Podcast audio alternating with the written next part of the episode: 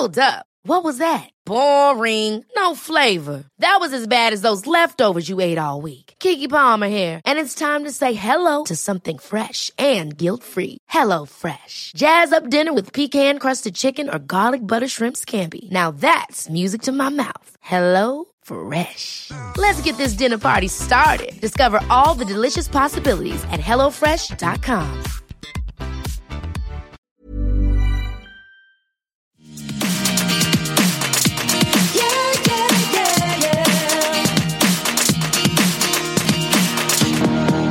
thumbs up. That's what it meant. You sent me a thumbs up and you and I go, Heather, you know that's a you.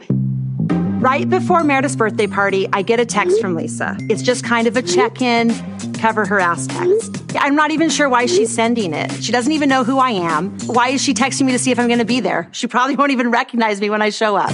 Two thumbs up is the FU, and that's a universal text code. I didn't know that. I'm sitting here apologizing for a thumbs up text. Don't diminish the thumbs up text.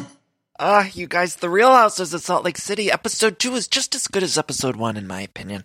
I am loving it. Ba da ba ba ba. I'm loving it. Loving these women. Hello, everyone. Welcome to Everything Iconic with me, Danny Pellegrino. Today on the podcast, we're going to be recapping that episode of Salt Lake City. Also, after the recap, I have an interview with the one and only Alexia, formerly of The Real Housewives of Miami. Now, you know I'm on a mission to get The Real Houses of Miami rebooted Andy Cohen was on this podcast and he said he's trying to get it to happen over at the Peacock app. And I gotta say, Alexia came on. She reached out to me after that interview with Andy and I said, come on the podcast. And we did the interview and she looked stunning. I hope you go watch the interview over at the YouTube channel, which is youtube.com slash Danny Pellegrino and the number one. She was giving me some shade within a first couple of minutes from her former cast members. She was giving me looks. She was giving me everything. And I was thinking, this is what we need from a Housewives franchise. And if there's one thing I've learned from this newfound love of the Real Houses of Salt Lake City, it's that I need fresh content, fresh entertainment. And I think Miami would be very exciting to reboot because we haven't been with those ladies, those gals in a while. And so I'm hoping it happens. I'm hoping it happens. I love Miami Housewives. Season two of that franchise is fantastic. Season three, it fell off a little bit, admittedly, but I think they all know how to play the game. Uh, so I hope you'll enjoy my chat with Alexia. It's going to be right after this recap. But before that, we have got to break down the Salt Lake City, you guys. We ended last week on the premiere of this fight between Mary and Jen about the hospital smell. And I don't even know if we really got into the nitty gritty of this fight because Mary had been in the hospital because she was getting her odor glands removed and she had to be there for 30 days. So she had this trauma based off her hospital experience getting the odor glands removed. And so she didn't want to smell anyone that smelled like hospital. And so Jen was very offended that she uh, said that her aunt was getting the legs amputated. Doesn't this whole thing sound insane? recapping it, you guys recapping the show, it's, uh, I sound crazy. By if somebody were to just walk in here, if I had a maintenance man or someone just walk in my apartment, and hear me talking about this woman who got her odor glands removed and then got in a fight with someone because she said the amputee aunt smelled like hospital, they would think I was crazy. And I'd have to say, no, I'm talking about Bravo. Uh, anyway, so they were finishing up that fight, and Jen storms off at her chalet party. She goes in the bathroom and she's pissed. She's huffing and puffing, and she said, I can't believe Mary would say that about my aunt. She said, that's like looking at a baby with cancer and saying, You smell like cancer. Are you kidding me? I defend my family. That was a direct quote. That was a direct quote from Jen, who I'm obsessed with now. After she said that, she just said, it's like looking at a baby with cancer and saying, you smell like cancer. And I would argue that that's not the same thing. I would. I'm sorry to take Mary's side on this one because I love Jen, but I would argue that's not the same thing as saying your amputee aunt smells like hospital. I don't think either uh, scenarios is a good scenario to quite honest with you guys. To be quite honest, I don't think anyone should be walking around telling a cancer kid that they smell like cancer or an amputee smells like a hospital. I'm just saying maybe we should have a little more class and couth than that. But, you know, apparently we don't on this franchise, but that's okay because I'm loving these women. Ba da ba ba ba, I'm loving them. But then Heather goes into the bathroom to meet with Jen. And Jen says that uh, Mary looks like a tree. Heather says she looks like a loofah. Maybe I'm mixing those two up. One of them said that Mary looked like a loofah. I think Jen did, and Jen was like, she needs to go scrub her ass. And I love it. There's nothing better when than, than when somebody's mad, they're angry, they're huffing and puffing, and they're just saying things, things that don't make any sense at all. They're just saying whatever comes to mind. And that's what was happening here with Jen in this bathroom. And that's a beautiful thing. And when Mary finally showed up, uh, Mary said, look, Jen and her entire crew smelled like hospital. By the way, she doesn't say the hospital. She just says they smell like hospital. Uh, but Mary said to Jen, look, it wasn't just your aunt or it wasn't just you that smelled like hospital. It was the entire crew. And I had this drama. Uh, and Mary says, I don't like the hospital. She said, I had one son who came out after one push. And then the only other time I went to the hospital, she says, was when she get, went to get all the odor glands removed. And that was when she was there for 30 days. And I wrote here in my notes, I don't want to exaggerate, but this is the greatest show ever. And look, that's a direct quote from my notes of this program because here is Mary saying she had a son who came out in one push. One push, ladies and gentlemen. One push. And then she decided not to visit the hospital until she wanted to get the odor glands removed. And what does Mary smell like at this point? Did she get them removed? What happened there? That's a cliffhanger if I ever heard one before. It's like, what happened with Mary's odor glands? Does she smell like roses or does she smell like nothing? Or did she not get them removed? She had to sit there for 30 days. Does that mean there was a problem getting the odor glands removed? What happened? SOS and Mary's odor glands. We need to know what happened there. I didn't get any closure. Did they remove them? Mary, are you out there? Mary, we need to know how you smell. Has anyone sniffed Mary lately? Anyone out there? You could DM me if you've been around her. I don't know if you saw her on the streets or on, I don't know, ski slopes or something. But if you've smelled Mary, please shoot me a DM. I would need to know. I need answers how Mary smells because I don't know if she even got them removed, if she had to sit there for 30 days. Is that how long it takes? I don't know how much procedures take. How long? I mean, how long does it take to get every odor gland removed? Furthermore, how much does it cost? A 30 day hospital stay must be expensive. Do they charge by the odor gland? How many odor glands does the human body have? I don't know. These are all questions I have. Maybe we need to get a doctor on the line. Um, anyway, so Meredith enters the, uh, the bathroom and they're all sort of deciding to make up. Jen and Mary eventually hug and make up, but you can tell they're going to be frenemies this whole season. And I'm into it. We got a lot of frenemies situation going on, and I'm really into it. So then we cut to Whitney and Lisa talking. Now, this is a very interesting story. I wasn't expecting this, but apparently Lisa, who owns the liquor company, she gave bartenders and booze to Whitney for the vow renewal. So you guys know on the show last week, Whitney had the vow renewal. You know, with the dad there and the stripper pole. Remember that was all happening? Anyway, Lisa decided you can have some bartenders and I'll send some free booze. Meanwhile, Lisa wasn't even invited to the vow renewal. They just got that she donated the alcohol and the bartenders. But apparently, Whitney says they ran out of alcohol at 6 p.m., which was basically right when this whole thing started. And the bartenders got like really drunk and broke a bunch of shit at the vow renewal at Whitney's house. So Whitney, of course, goes up to her and says, Look, I was just wanted to let you know your employees or whoever this was that you donated to my vow renewal, they weren't so great at working. You know, they drank, didn't send much alcohol, and they got drunk and they stole her liquor, her top shelf stuff. There was some awkward top shelf sh- shade. Did you guys catch that? Where Whitney was like, "Oh, they drank some of my top shelf alcohol," and Lisa's like, "Um, my tequila's top shelf," and Whitney's like, "Oh yeah, okay, you're right." But really, Whitney and the whole audience was thinking, "I don't know if that's top shelf." You know, Whitney said in her confessional, she's like, uh, I drink Casamigos. Um, that made me laugh.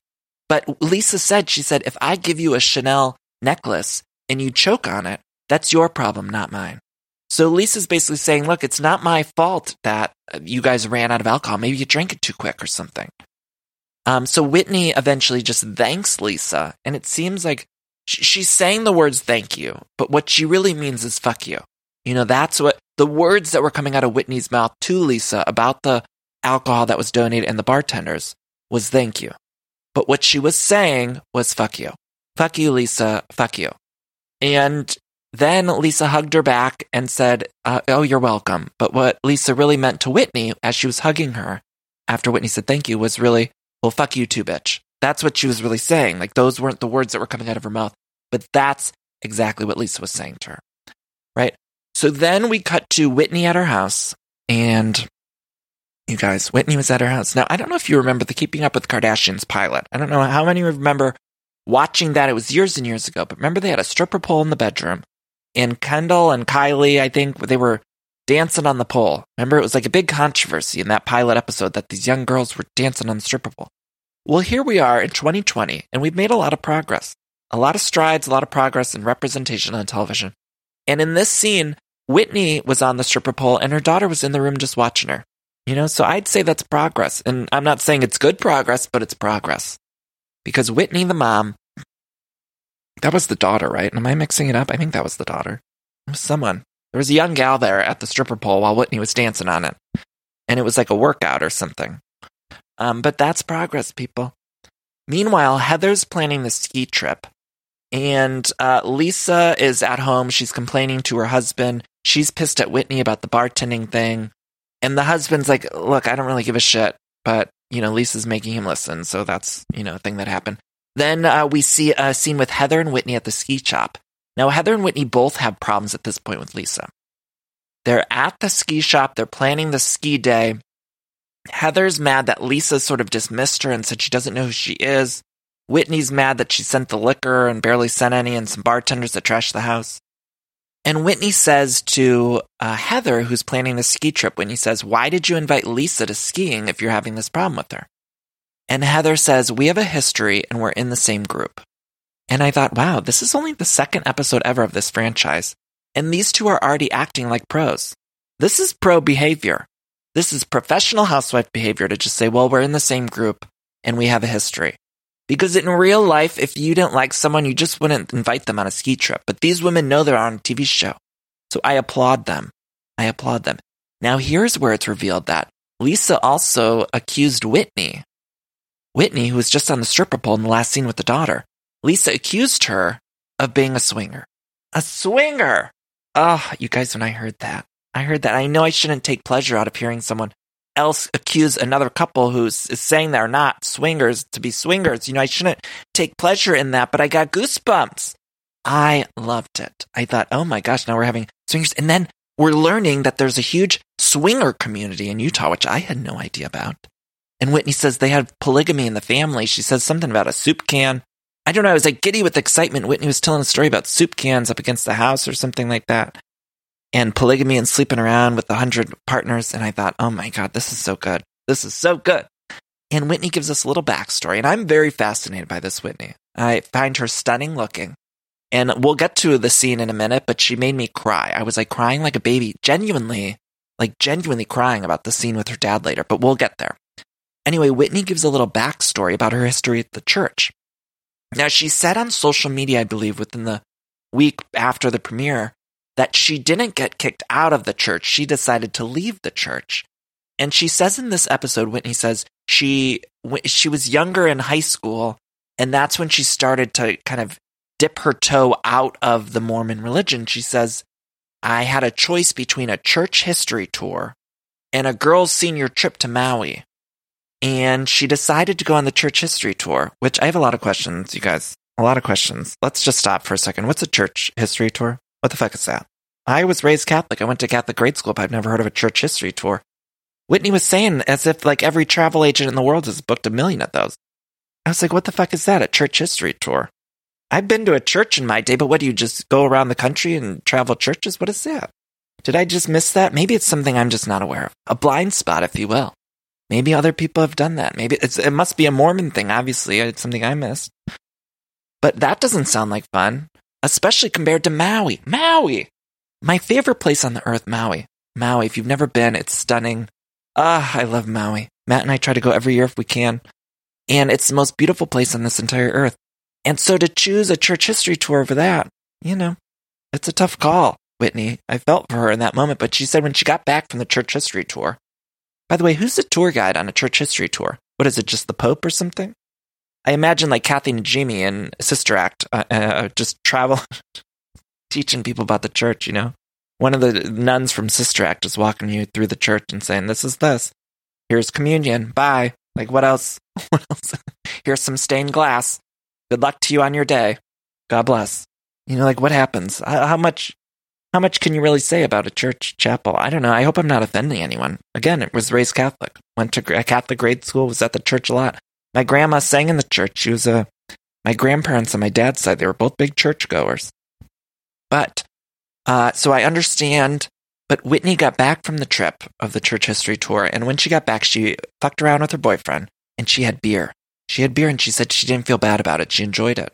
Who among us has in high school? I wish I could have had some beer and screwed around with a guy. unfortunately, that wasn't in the cards for me back in Ohio. There wasn't any out gay people, including myself.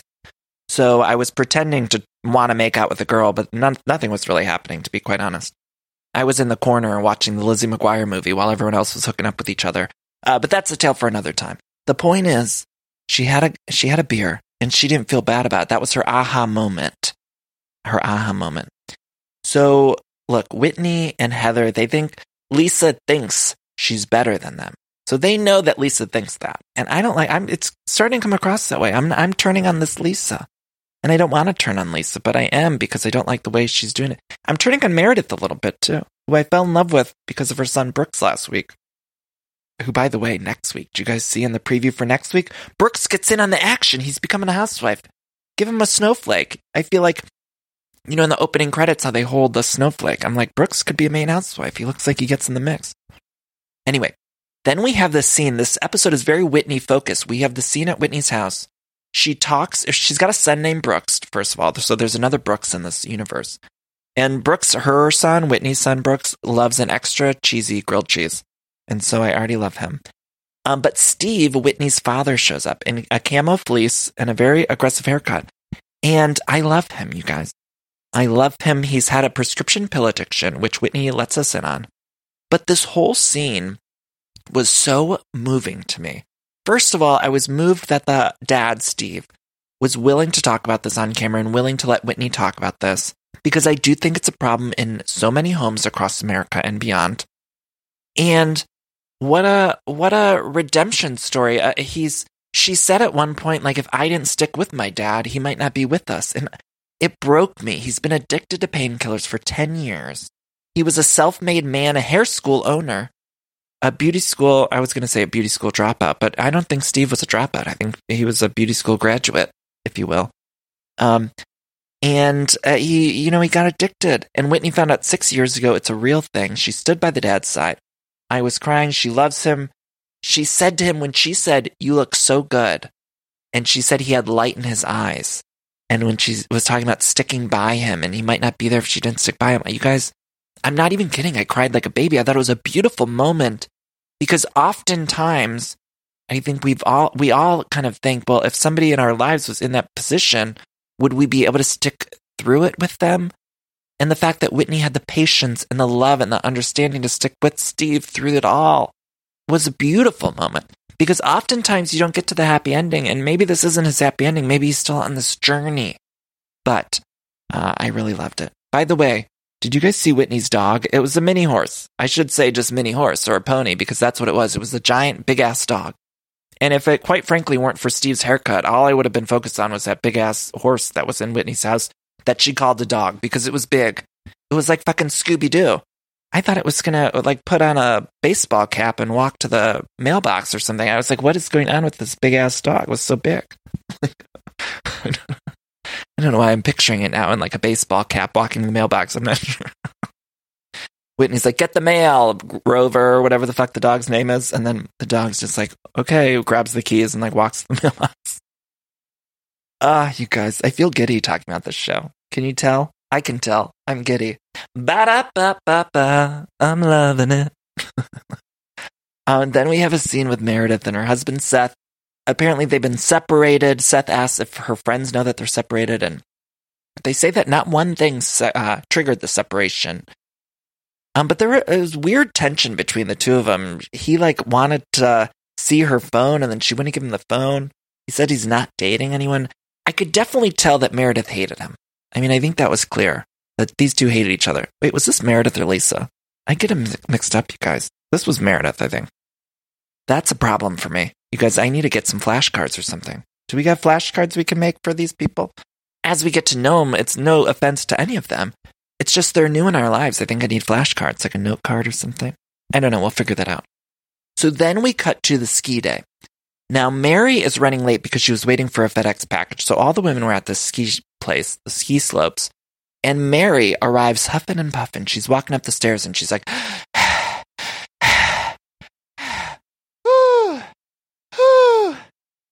I'm out of shape. I'm out of shape. And Mary is so out of shape, she says she can't do it. She was walking up those stairs, and I swear it was like, I was feeling bad for Mary. I'm like, somebody needs to get her a glass of water. Production's just filming her. I'm thinking, get her some water. Mary can't even breathe. And then her confessionals. I'm very excited to see like Mary's personal scenes so far. I feel like they've been hiding Mary a little bit. Like she's obviously the breakout star of this whole show because she's, you know, a lot.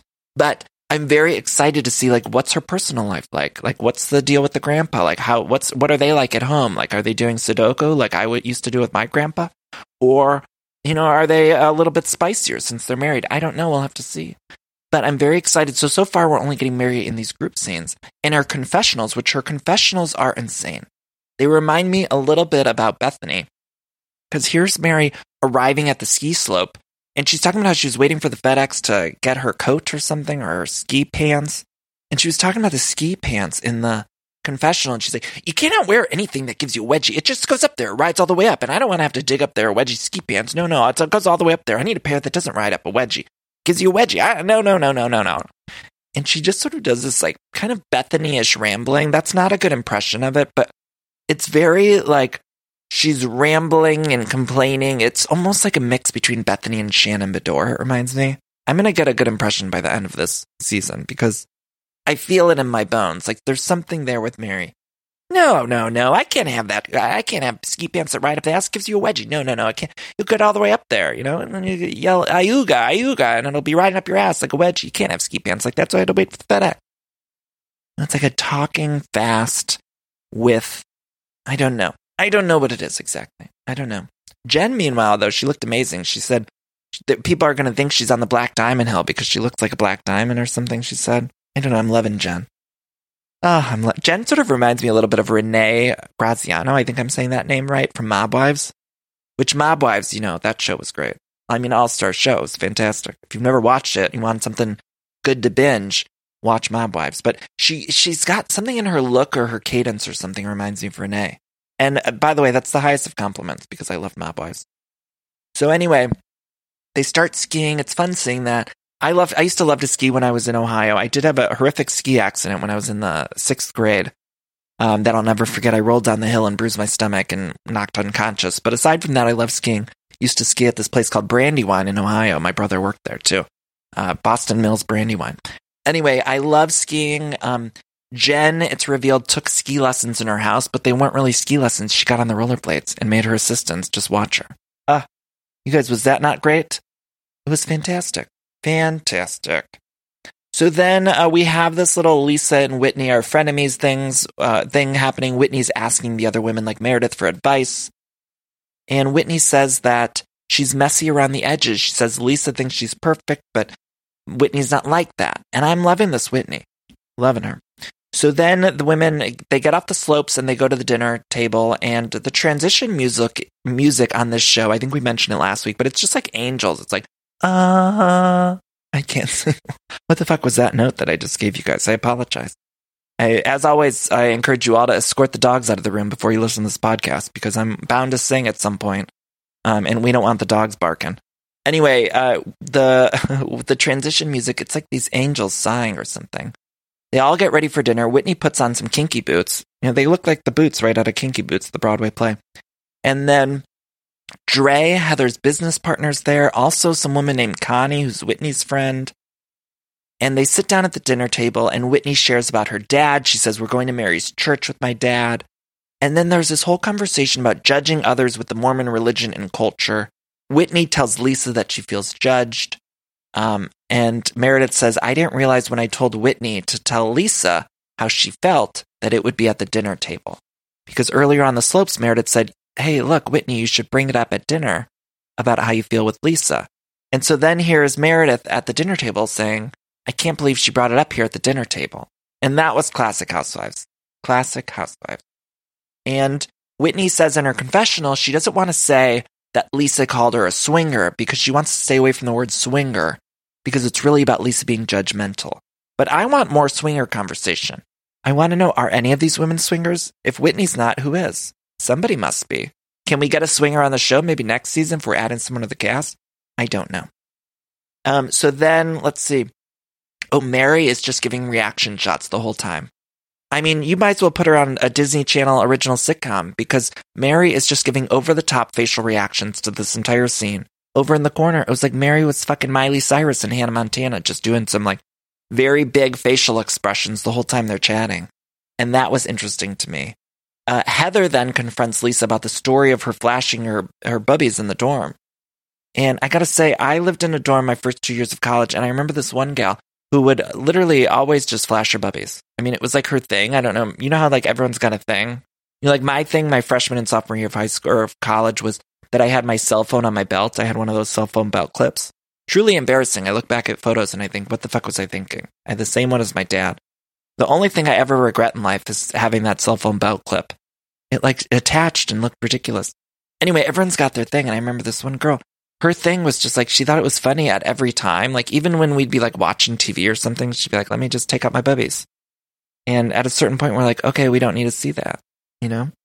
Um, but anyway, that's not the point. The point is, Heather's mad about the story and they sort of make up. Oh, they ha- they get into it about the texts. First of all, apparently Heather and Lisa were texting. Heather responded with a one thumbs up, and Heather says that if it was two thumbs up, it would have been a fuck you. Everyone knows that. And then Lisa's like, don't d- diminish the fact that you sent me a thumbs up, and that was a fuck you. And Heather even admitted in the confessional, she said, yeah, that thumbs up was a fuck you.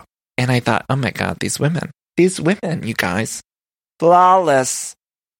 Did they go to school for this or something? I'm watching this whole franchise and I'm thinking, did they go to like housewives school? Like, was that the college that Heather was walking around showing her bubbies at? Because these women are all great housewives. How did they know how to do this? It doesn't always happen this way that everyone's just so good at being a housewife. So bravo. If I, if there's a school, I don't know, enroll me. I don't know, enroll me. Can I teach there? What can I do to help? Because if this is what we get from people going to housewife school, then uh, I'm ready to, I don't know, donate some money to the board or something because it's a it's a great thing. Anyway, they all agree to have a clean slate. And next week on the show, we see Whitney at church with Mary. We see a little Brooks getting in the action versus Jen. You guys, that's going to be juicy. There's a pregnancy party. Plus, Jen and Meredith get into it, I think, um, at a 1920s party. They're already giving us a 1920s party. I saw some flappers in the previews for next week. Some flappers. I saw a newsboy cap and some flappers. And that is a good sign for a Housewives franchise because it's truly not a real Housewives franchise until we see some people dressed in fucking 1920s gear. And they're giving us that in the third episode. Third episode. Now, you guys, I gotta say, I don't think I'm gonna be recapping the third episode next week because it's Thanksgiving week. I will have an episode early in the week recapping Bachelorette and Potomac, but I don't think we're gonna be doing Salt Lake City because of the holiday. I will I will try to release episodes next week, so ch- um, check back in. There might be an interview or something because of the holiday, but I just want to let you guys know the schedule might be a little different for Thanksgiving. I hope you all have a wonderful Thanksgiving.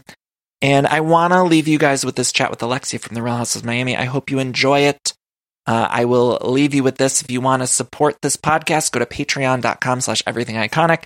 You can click become a patron. And if you donate $4 more per month, you get access to the bonus episodes, Do one a month.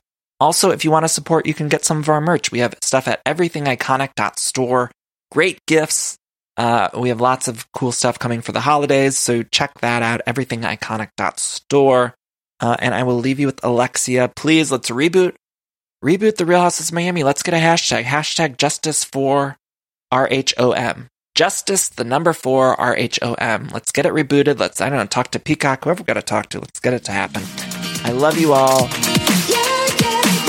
Look, the weather's getting warmer. You got to ditch the jackets, the sweaters, and you got to put on some shorts and tees. And if you're anything like me, you hate getting all the new stuff. But luckily, I've found Quince, and Quince makes it so easy uh, to get clothes. I used to waste my money on clothes that would only last one season. That was until I found out about Quince. Now I've got high quality pieces that never go out of style that I'll be wearing year after year. Quince has all of the seasonal must-haves like 100% European linen shirts from $30, performance polos. Those are my personal favorite. I always love getting new polos for the summertime and they have a fantastic selection. I'm very particular about the collar and I love the collar on the performance polos that I got. They also have versatile flow knit activewear and the best part, all Quince items are priced 50 to 80% less than similar brands. And by partnering directly with top factories, Quince cuts the cost of the middleman and passes the savings on to all of us. And Quince only works with factories that use safe, ethical, and responsible manufacturing practices, along with premium fabrics and finishes, which I love. Feel good about shopping with them. Now, again, I got those polos, but I also got some shorts, some t-shirts, just some basics that I can wear year round. So upgrade your wardrobe. Go to quince.com slash iconic for free shipping on your order and 365 day returns. That's quince, Q-U-I-N-C-E dot com slash iconic to get free shipping and 365 day returns. Quince.com slash iconic. All right, I'm sure a lot of you out there can relate because every time there's a commercial break and I'm watching one of my shows, I'm always hopping on the Redfin app or website because I just want to check out real estate listings. Like I love checking out real estate listings, even for the houses that I cannot afford. It's my favorite app to use Redfin. Uh, I just got a home, of course, but it was pretty stressful process. And if I would have known how easy Redfin was, I think it would have helped out a lot. Redfin updates their listings every two minutes and sends you personalized recommendations. So finding the home that's perfect perfect for you has never been easier. See something you like? Well, book a tour straight from the app. And when you're ready to buy, an experienced local Redfin agent can guide you through the whole process, making it so easy. And if you're looking to sell, Redfin agents know how to get you the best price possible for your home. That's because they sell twice as many homes as other agents with a listing fee as low as 1%. Redfin's fees are half of what others often charge, which means you'll have more money to put towards your next home. Now that's a great thing. I love using Redfin. I love checking out. If you're buying or selling a home and you, you need some help with that, check out Redfin. Download the Redfin app to get started. Hi, Alexia. How are you? Oh, good. Thank you. How are you? It's so nice to meet you. You look beautiful. First of all. Oh, thank you. Just for you. Thank you. Oh, thank you. I look like a housewife, right? With my boobs out and my hair and makeup. you look amazing. You look amazing. Oh, thank you. Um, thank you. And speaking of, how about we just jump right in? First of all, how are you doing? Are you still in Miami? Where are you at right now? I am. I've been in Miami all this time, and um, I live in Sunny Isles now, which is a little bit more north. And um, and I'm here in my house today. Oh, great. In an apartment. I actually live in an apartment building. So, Alexia, there's been all of these rumors, and Andy Cohen was on my show last week, and he had said that uh, they had been trying to get a Miami reboot going for Peacock. Have you heard any of this happening sort of behind the scenes?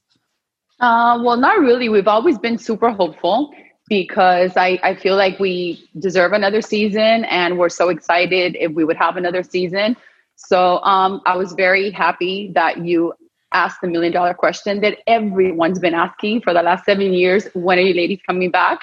And if there's a possibility of the show coming back. So I was really um, happy that for I think it's been the only time where Andy has actually opened up and talked about Miami and talked about a possible season four. So yes, we're all super excited. And do you feel from the fans of the show how much we want another season? Like, are do you, are you able to get a sense of that, whether it be on social media or or in your sort of everyday life? Yes, absolutely. Like I said, the last time we were on TV was 2013.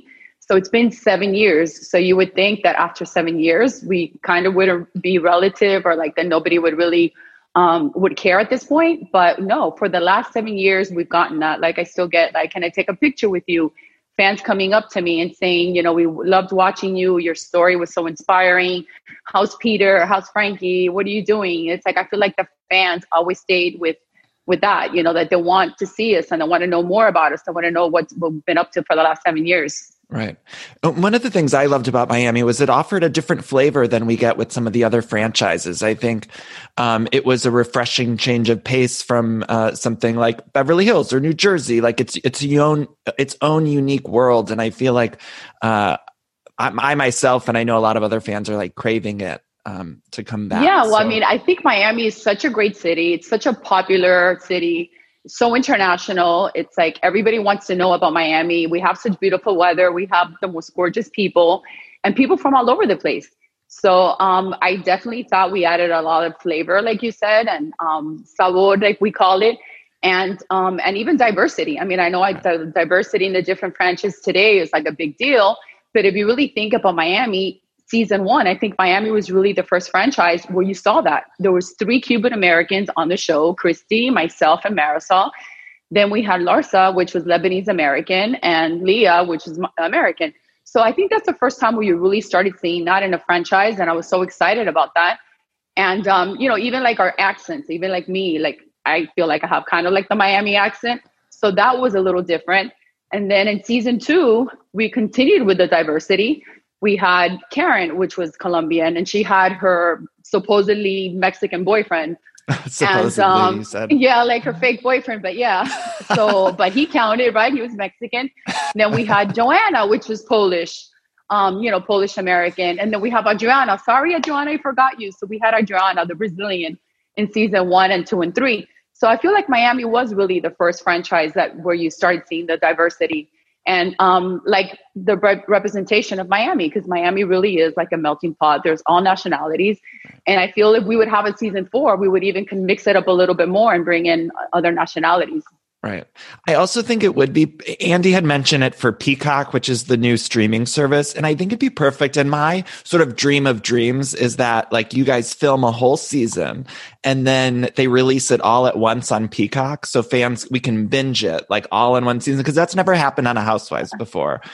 Oh, really? Well, I mean, we would be then the first ones to do right. the comeback and to actually have that to have so, that. Yeah, that and, would be super excited. And to put out all the episodes at one time for a whole season so we can binge it just like, you know, we watch shows on Netflix and stuff like that, I think would be so fun. So you, you would come back if they asked then. I, I was, I was. Oh, hundred percent. Yeah. I think that I definitely would come back because I always stayed with like, you know, I always wanted to come back to show the fans, you know, and to show America and everybody else that's watching that you know that there is hope. You know my story from season two you know has changed so much. So i feel like i would like them to see you know frankie today and peter today and where i'm at today. And you know like i said when i was doing season two unfortunately you know my life changed with the horrific accident that my son was involved in. But then you know it's been seven years. So i would like you know everyone that's going through something like that to see that there is hope you know the progress that he's made all the challenges that's what i really missed about doing the show is you know the fact that you know the viewers lost so much. You know they just you know saw me you know going through everything that i went through in my life. And by the way there's a lot more than that to that the problem is because obviously it's been seven years and you know 2013 was the last time we were on tv so since then many things have happened. And i've always kind of like kept it to myself. I'm not so big on social media. You know i share certain things but it was kind of always like with the hope and illusion that we would have another season and that I would get to share that, you know, on TV, on the camera. So you mentioned uh, your son, he was in a horrible accident happened. Did it happen, I think, before second season or, or around that time? Um, it happened around that time. It happened in August of 2011. So we had done our first season. I like can go back to touch upon first season. So first season, you know, we cast for the show and it's five of us who are kind of like thrown in there with like no past history. So we kind of like knew each other. Like I knew Marysol, you know, socially. I knew Lee. I knew Cristy. We kind of all kind of knew of each other. I never, didn't know Adriana, but um, we were kind of like just all thrown in there and not really knowing like what to do or like, you know, what this should have been. You know what I mean? It was like, yeah, there were other housewife shows, but we were all kind of scared. You know, we were we were new at this. We didn't know each other and we were, I mean, I could speak for myself. I was married to a man that didn't want me to be part of the show. And, um, you know, he was very against me being on the show. So I was kind of like muzzled, you know, so I couldn't be myself. Like, if you really know me, I'm like a super upbeat, open, fun, happy person. And um, I was kind of like scared. Like every time before I would mm. film, I would get into a fight with him. He would tell me, oh, you're not wearing that. You can't say this. You can't say that. So I kind of respected that. And I've always cared very much about my personal and family life. So I said, you know what? I'm just to just like sit here and like really not participate so much like with the other ladies. And I feel a lot of us felt that same way of season one. If you see the show season one, Lea was married or is still married to a very powerful, you know, attorney. So she's like, she didn't want to make Roy look bad, you know, like your crazy wife on TV. So it was kind of like we were all kind of like not pretending because, you know, we have, I think everybody has two or three sides to themselves, but we were kind of just like doing our thing and not really delivering like who we really were, you know? So that was like season one. And then season two, you brought in all these girls. Of course, when there's a lot of women, there's a lot of drama. And that's exactly what you saw. And season two is so good too, by the way. It was yeah. great. Yeah. It was great. And then again, you know, there obviously all these women that, that cast for these shows and are part of these shows want to be on TV and they're willing to put it out there and they want their moment and the whole thing. My situation changed. I feel like I've always had like the backstory, you know, the personal story, even with or without camera. I always have something going on in my life. In Alexi's life, you can come any month of the year, I promise you, whether we're filming or not, and I have like a true story. But um, but then again, you never really saw me like kind of relating with the other women because at that point in my life I couldn't. Like in season two, like I didn't have no time to meet with the girls and talk stupidity and fight over stupid issues when I was going through a trauma in my life. So that's why you didn't see that with me. You saw that drama with the rest of the ladies because I didn't really participate. As a matter of fact, I decided to step down. I think I was the first housewife in all the franchises that stepped down because of my circumstances and, and was allowed and, to come back for season three full time. Right. And I was going to say at that time in season two, I think a lot of fans of the show, we were curious uh, about what was happening with you. And I think we were all relating to your story in some way. And, and it was, it was fun. And I shouldn't say fun. That's the wrong term, but it was, it was very compelling to watch your journey then in season three, um, with your son. And, and I think we, uh, I think we're all curious what's going on with your son, with both of your sons. How are they doing now? Right. So, Frankie, I mean, both of my sons are a work in progress. They're still a work in progress. And um, so, Frankie lives with me, and um, he graduated from high school with a special diploma. And um, I have a beauty bar now, which is like a, a nail bar and um, and eyelashes and all that fun stuff that all the ladies like. And he, the name is Alexia and Frankie's. I named it after him because he loves the girls and um, he he works with me there. So he greets the customers. You know, he does like different things with me. Um, you know, he did have some kind, you know, permanent damage as far as his memory goes. So um, he still has challenges with his communication, but you know, he's alive. He's super happy. You know, he's always been throughout this journey. He's always been, you know, very upbeat, very grateful you know, I think when you go through something like this as an individual, you look at life differently. And even though he can't express it, he lives it. He wakes up happy. He's always, you know, thanking God for everything. And um, so I'm very, very fortunate to have him. He's like my angel. Like I just look at him and it's like, it's really no, re- it's every reason to be happy. And there's so many moms that have gone through similar situation, not exact exactly the same, but mothers who, particularly now in the pandemic, who are are struggling with um, health issues with their children and and and vice versa, children with their parents. And what would you say? What advice could you give people who are going through a hard time? Uh, who feel like maybe there isn't a light at the end of the tunnel. Does that make sense? Yeah, it does make sense. And you know what? It's you just have to have faith. You know, there's always a light at the end of the tunnel as you're going through it, I think the only thing that helped me was having faith and being religious and just, you know, praying and not giving up and love. Honestly, I really believe even the doctors would tell me when I brought him back to meet his doctors who were so helpful and who saved his life, they would actually tell him, I didn't save your life. Your mom saved your life. The love that you gave him, that that's what he fought for. He fought for that. So I could just tell those moms not to give up, to keep on loving. Like love to me is, if you know me, I think it's everything. You know, love really fixes everything. it's just it's like a motor in me that keeps me going. The love. So I feel like you know the moms should should never give up. I know it's very difficult, especially we've been going through this year. Even for me, psychologically, it's like it's it's a downer like you know because it, it's not only what you're going through you know it's the entire world because like for example when i was going through my journey with frankie i felt like i was the only one that was going through it my world stopped but the world continued so even now it made me think of that now that you mentioned this throughout this time i was like can you imagine that this was me like i was in a hospital for two months where my world stopped didn't watch TV, didn't pick up a magazine, didn't go outside um, the hospital. And I was just in my world with my son trying to recover him. And so now I feel like for me, this has been very tough, but it hasn't been as tough. I mean, there's people that go through this every day. I mean, it's terrible that we're going through this, but all these people dying, you know, from COVID, but there's also families struggling with their children that were involved in an accident or did have a terminal disease or did have something terrible. The only difference is that now we're doing it, you know, as together, all together, and, and you know, the world is all united, and you know, everybody's in this together. But if you really think about it, there are families that are going through this moment every single day of their lives. Right. Alexia, I want to switch gears a little bit and ask you Are you in touch with the other women and the other cast members? Where are you at with the other ladies? Yeah.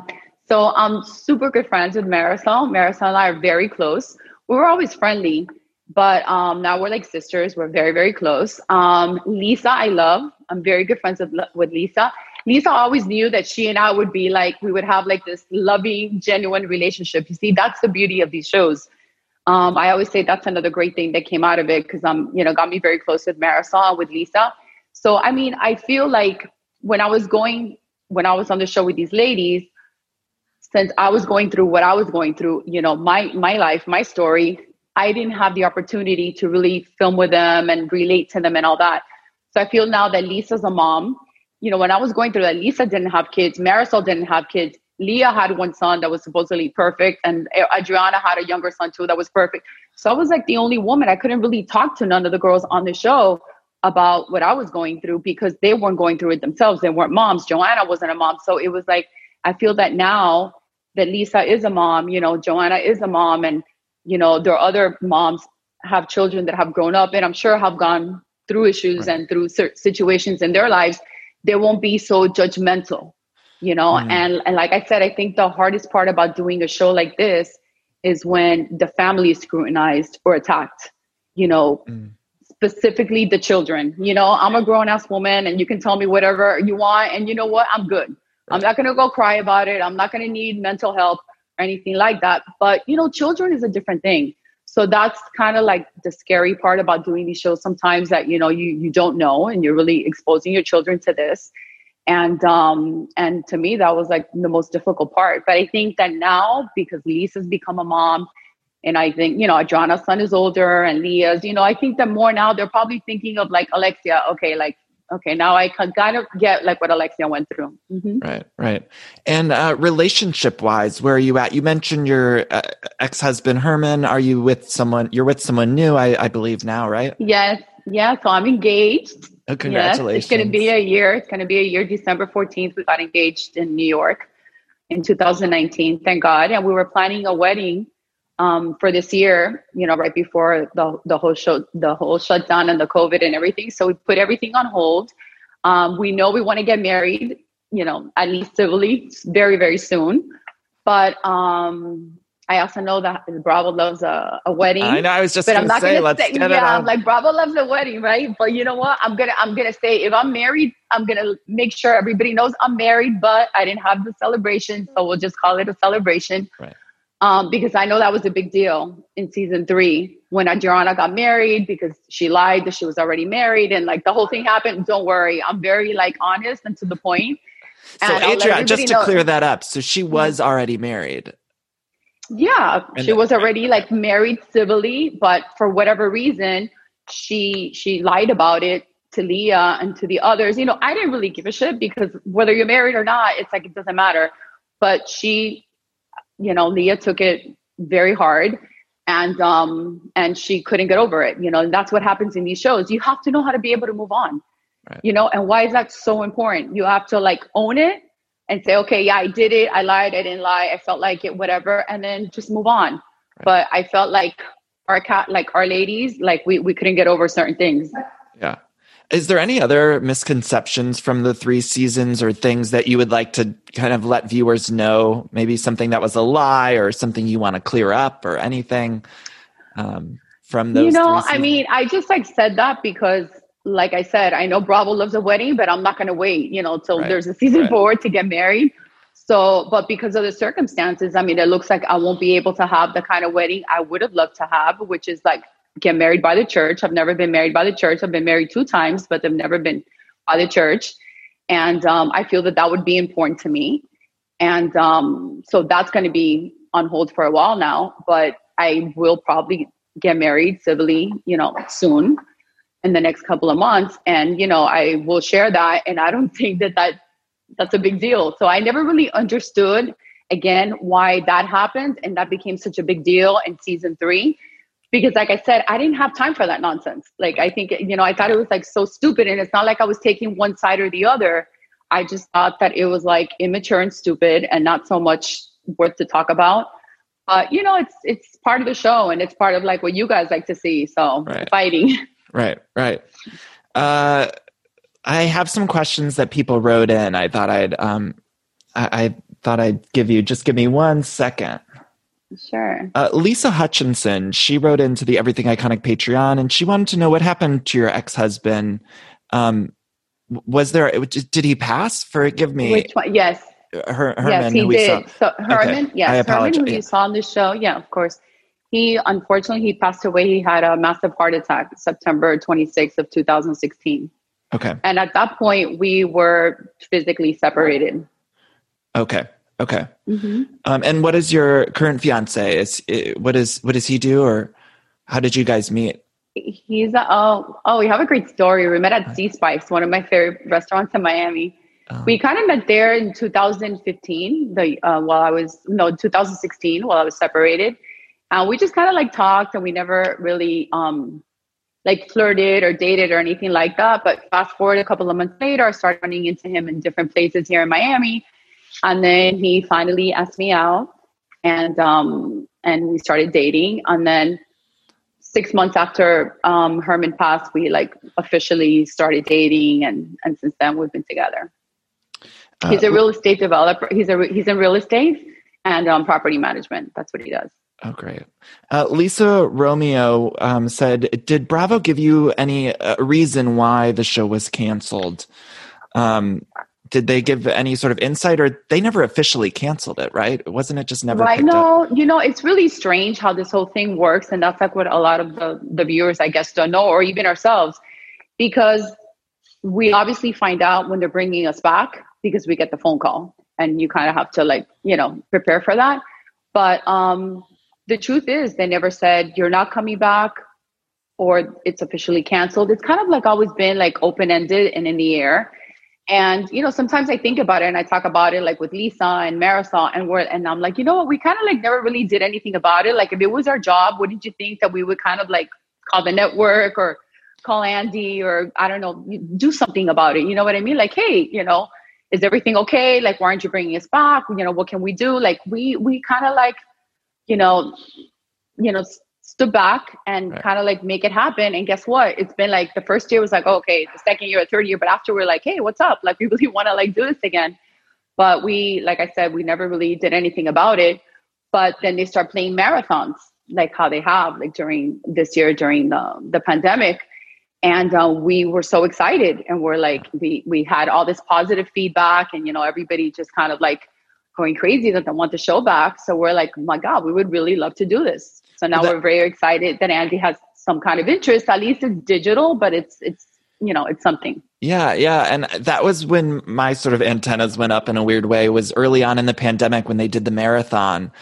I it felt like um, there was a reason why they were doing marathons of like certain shows that had gone, and I I understood it to be like kind of gauging interests in whether or not people would watch this again, and and I saw so many people, especially that d- there was one specific day where there was a full Miami marathon on, and I saw so many people tweeting oh my God, about we it. all I know we were so excited. We were actually, you know, had never watched the show in all these years till then, because and it was so weird to watch, you know, to hear myself and to see all those moments, and you know, obviously, you need to see Herman that was alive and and my sons and you know and it, it was just like you know it was like bittersweet. It was and you know i remember marysol lisa and i being on the phone and you know and watching the show together from our homes but all like participating. And and like i said you know i we thought the same thing. We're like you know there's people want to see us back and it would be great to come back and for the viewers to see you know where we're at today. I mean i think america like loves a comeback you know you always Yeah. want to see like where are they today but actually like in in a real season you know where And- we can really show And you all have such a history now at this point. You mentioned when you started, you weren't super close with the women, but now you're, it's been years and years and years that you've been able to develop friendships. So I feel like it'd Exactly. be even more explosive, more exciting. Um, how's Marysol doing? I mean, Mama Elsa was such a huge part of the show, and we all loved her. How has she? Yes. How has she been since um, since her passing? Well, I was really difficult for Marysol because she also lost her dad right before her mom, which was kind of unexpected. So I think both things happening, you know, and at the same time, pretty much, were very, very difficult for her. And um, you know, like I said, Elsa was such a big part not only of the show but of Marysol's life, even of my life. I had gone very close with with Elsa um, around the time before she passed away. So it really, you know, hit us and hurt us. But when she had the accident already, and when you know whether it was that she had a stroke or she fell, but when she got sick in season three, it was kind of like we lost her. You know what I mean? It wasn't really the same Elsa. And even though she was alive for all those years, um, it really wasn't Elsa. So, you know, Marysol lost her a long time ago, but you're never ready, you know, to lose Right. your parents. So it's been very difficult for her. I remember. I think it was around season two. There was a there was a little web series with Mama Elsa, and she was selling her coffee. And I, I ordered the coffee. It was great, and I I just loved always loved oh following Oh my God. story. Yes. Yeah. No, she was great. What she was so unique and so, so funny and just so full of like, of life and funny things that she had to share. Right. Yeah. She's very missed. Do you watch any of the other franchises? Are you do you watch any Bravo shows or I kind of do when my fiance isn't home because he doesn't. He's yeah. I don't want him to know too much about the show. um. So yeah, you know, I like Beverly Hills a lot, and I like Atlanta. Right. But um, last night I was watching Salt Lake City. it's so good. Had- it's so good. Yes, it is good. You know, I always thought that they would do good because it's first of all, Salt Lake City is beautiful, and I love to see all the snow. Of course, since I have the water and the beach and the sun, I love to see the snow and all that.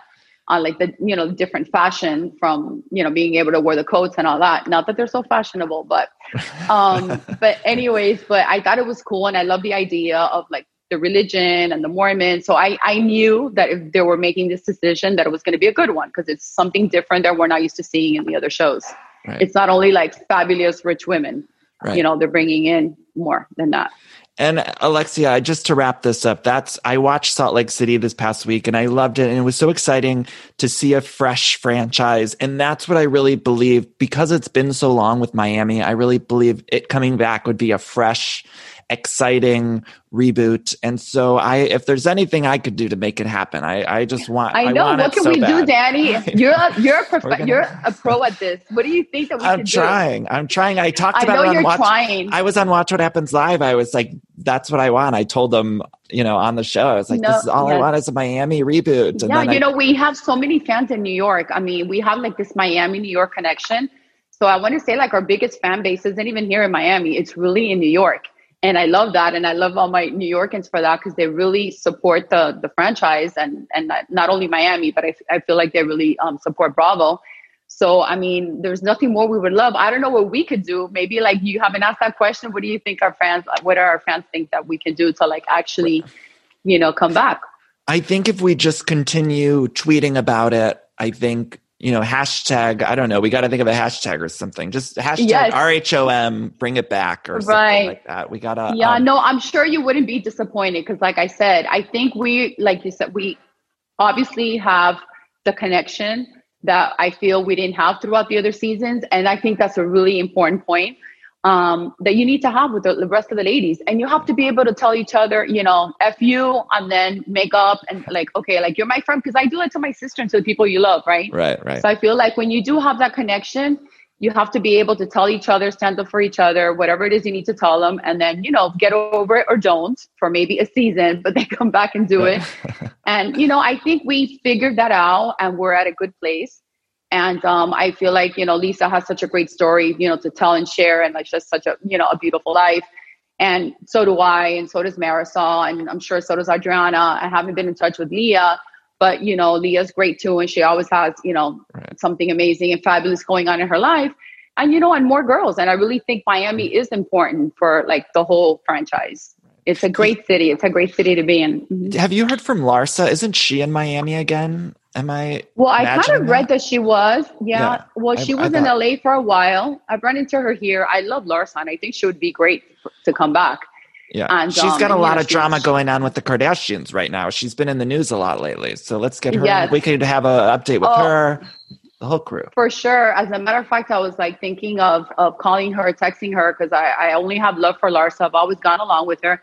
And that's the thing too, like, you know, just three seasons sometimes isn't enough to like really know like where the connection's gonna be and who you're gonna like and how like how it's gonna play out.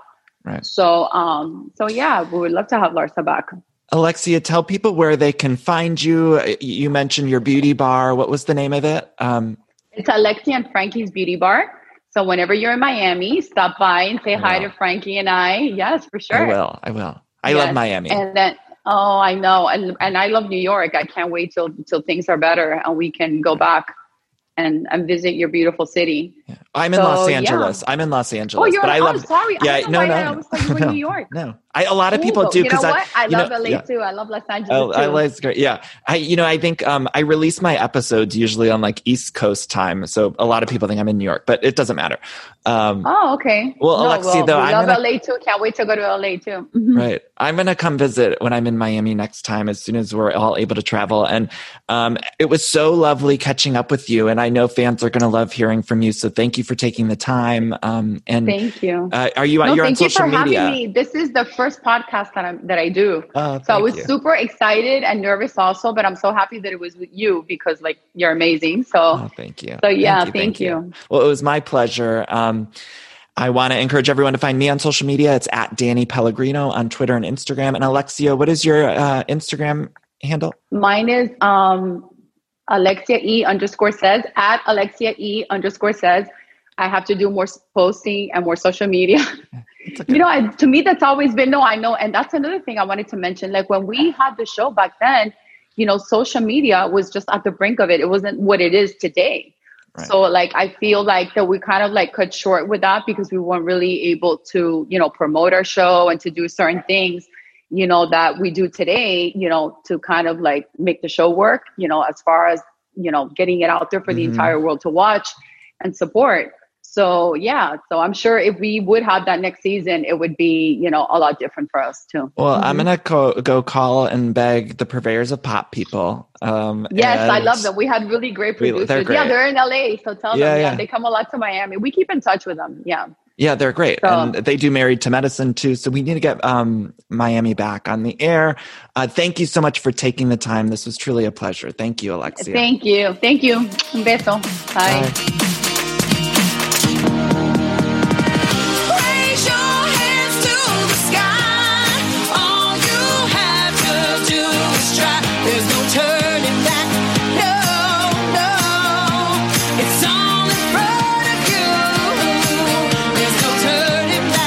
Love decorating the house and getting furniture, but sometimes it could be overwhelming to design a space. And so luckily I'm here to tell you about a company called Cozey. Now Cozey is fantastic, a North American company that thoughtfully designs furniture made for modern living. Now Cozey strives to provide the best furniture shopping experience with elegant, super high quality products plus fast delivery and easy assembly, which is really important to me because I do not like putting together furniture. So the easier, the better for me. Now Cozey offers beautiful, customizable sofas and sectionals that are made to adapt in time. This means customers can add seats to the sofas over time. Maybe if you're extending your family, you might want more space on the couch. Cozey also offers a great range of coffee tables, washable rugs, wall shelving, credenzas, TV stands, and accessories. So much. It's thoughtfully designed furniture made for modern living. There's an outdoor sofa and tables collection that is fantastic. It's called the Mistral. So you can choose the perfect sofa configuration for your outdoor setup. Uh, Cozey also opened its first retail space on Queen Street in Toronto to push the experience to the next level and allow customers to engage physically with the products.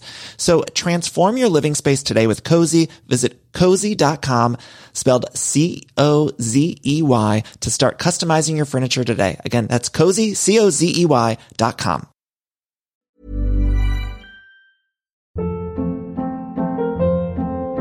Hold up. What was that? Boring. No flavor. That was as bad as those leftovers you ate all week. Keke Palmer here, and it's time to say hello to something fresh and guilt-free. Hello Fresh. Jazz up dinner with pecan-crusted chicken or garlic butter shrimp scampi. Now that's music to my mouth. Hello Fresh. Let's get this dinner party started. Discover all the delicious possibilities at hellofresh.com.